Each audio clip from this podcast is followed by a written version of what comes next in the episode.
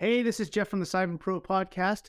If you notice the background is a little bit different today, that's because we are at the Pacific Hackers Conference in Mountain View, California, and we're doing some live, although recorded, podcasts uh, for the next few days. So this is our friend Girish. He is the CTO and co-founder of a company named Kulfy. We're going to talk a little bit about some Web3 applications that he's working on with his company coming up. Good afternoon. Uh, hey, hey guys, uh, this is Girish, by the way, and thanks, Jeff, for uh, hosting me uh, in today's program. Wonderful. Can you tell our audience a little bit about who you are? Sure, sure, sure. Uh, definitely. Uh, um, I'll keep it like, try to make it very simple, like, you know, so everybody can relate to the problem we're solving. Um, like, we're doing a Web3 keyboard protocol. So when I say like keyboard, it's like a virtual keyboard that you use in day-to-day activities uh, in iOS, Android phones uh, to just like type and like you know uh, chat with your friends. So uh, uh, first generation is the the alphabet keyboard A to Z and one to zero, and the second generation are like multimedia keyboards where you have some gifs, stickers, some some memes that you can see on the keyboards and you can share. And what we are working on a third generation keyboard where a keyboard has uh, embedded like a wallet connected to it. You can check your balance and you can access your uh, Web3 assets. In Web3, like digital assets are like uh, very tightly bonded with uh, uh, with, with with your uh, accounts. So the, these keywords are like easy way to access them. That's what we do, and it's called Kulfy. So we're building a protocol uh, for for Web3 keyboards. Awesome, awesome. We talked a little bit before we started recording about the customization mm-hmm. that we can do, whether it be geo mm-hmm. customization or even a personal customization. It can be deployed live mm-hmm. uh, within an environment, and because of where Web3 is going with decentralization being the the the keyword, um, we're able to share the keyboards that we develop mm-hmm. and earn mm-hmm. uh, from the development that we do. Let's right. talk about that for a minute. Sure, definitely, right? Like uh, you mentioned, like you know, it's a it's a multi-fold problem we're talking now. Uh, like you know, one of the aspect is like in the current keyboard, there is no personalization experience in in keyboards. Like it's just to a level. It's just like very uh, uh forced right now. Too so, rigid. Too too rigid, and it's not easy to uh, create a personalized experience for like you know uh, for a for like a, million people uh, in an automated way. Like you know, we need to collect data first, and you need to provide a, choose a good rules, and you can cannot just like push any content on their face, right? So, uh, so personalization is one problem uh, that we're solving, and also uh, performance. Like you know, we need like you know uh, very uh, very fully powerful keyboards in Web three so uh, like you know that's one one problem, and security is one problem. So in in regular keyboards there is no security. Like you know you just log in as a default user, they profile you, and they can track. In in Web three, like you know you can log in with a wallet. So there is like an inbound uh, inbuilt security in the mechanism in in Web three way of uh, uh, communication on the internet. So I think uh, like keyboards are a, uh, very are going to be very powerful uh, in in Web three where you have a wallet right next to it. Awesome. Awesome. You said something about security, and that makes me think about and decentralization. Both of those make me think about how how and where we are today and potentially some of the challenges that you might face you know, because we live in web 2 right now and it's all about big data right all the companies are going after our data because they want to control what we see and what we do and what we buy and there are some governments in the world mm-hmm. that try to control that as well. Mm-hmm. Uh, they're generally in the APAC, but we won't mention them. so, so knowing that right now, we know where we want to go. We know the power that Web3 brings. But where we are today mm-hmm. is we're kind of still in Web 2. Right. And that means that large corporations and potential nation states want to control our data. Mm-hmm. Uh, and they kind of lose this with decentralization. Mm-hmm. So how do we how how do we handle that? How do we make that jump? Uh, I'll, i have a couple of perspectives here, a uh, couple of points that makes uh, this conversation stronger. Um, mm, I came from a third world country like uh, like India, right? Like for me, the cost is the most important thing. So if I use the Web two stack uh, like AWS, Azure, or Google Cloud, I'm I'm paying like X amount of money. If I use a Web three stack, the cost is like kind of ninety percent out. I pay only like ten percent and hundred percent uptime. Okay. Uh, so uh, cost is like you know like why why we choose everybody choose cloud like you know, instead of maintaining our own servers because it's cost efficient and and it's, it's, it's effective in terms of performance uptime. It's just like more reliable, right? So that is fundamental in Web three. Like you know, like it's more more uh, distributed means like you know the funds are going to be like you know maintained by peer to peer network and and the cost is down.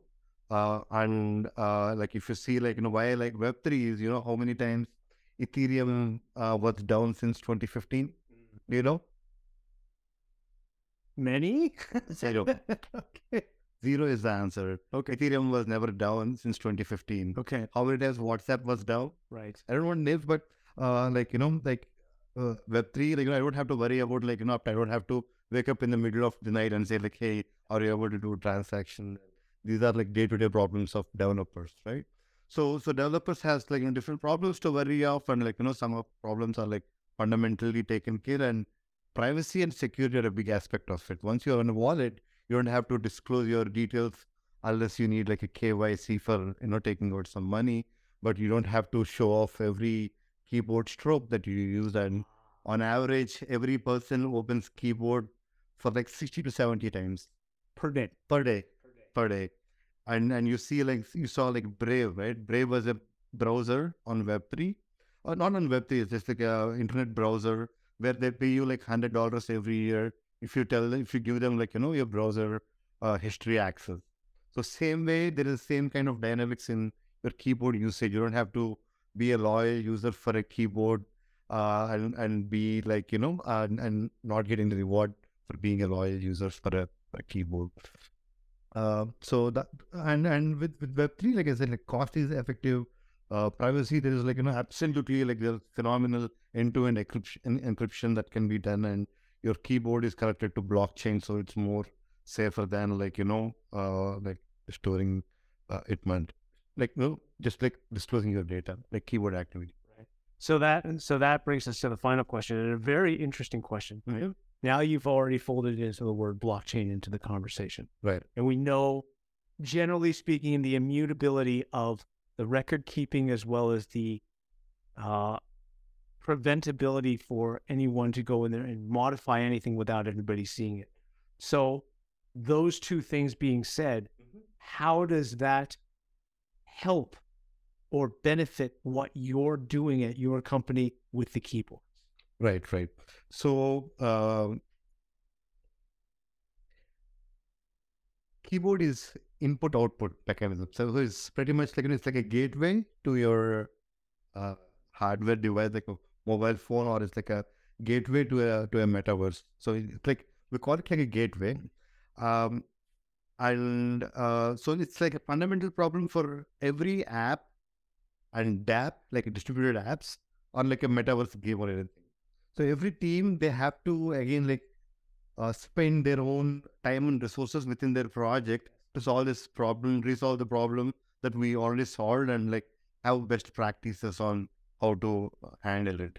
So instead of solving the reinventing the wheel, they can use the RSDK, plug it, and build on top of it. So we are drastically reducing, uh, like you know, four to six weeks, like for a lean team to have just like they don't touch keyboards. If you if you talk to any developer, they don't generally touch keyboards unless they're like very good at. And these are like behavior habits, right? So there is a lot of expertise we put in, like uh, in terms of how the design and UI UX should be, and uh, uh, and that's the reason we also made this uh, open source protocol. So all our designs are like available on on Git repos, and all our designs also like you know best practices designs are are available on Figma.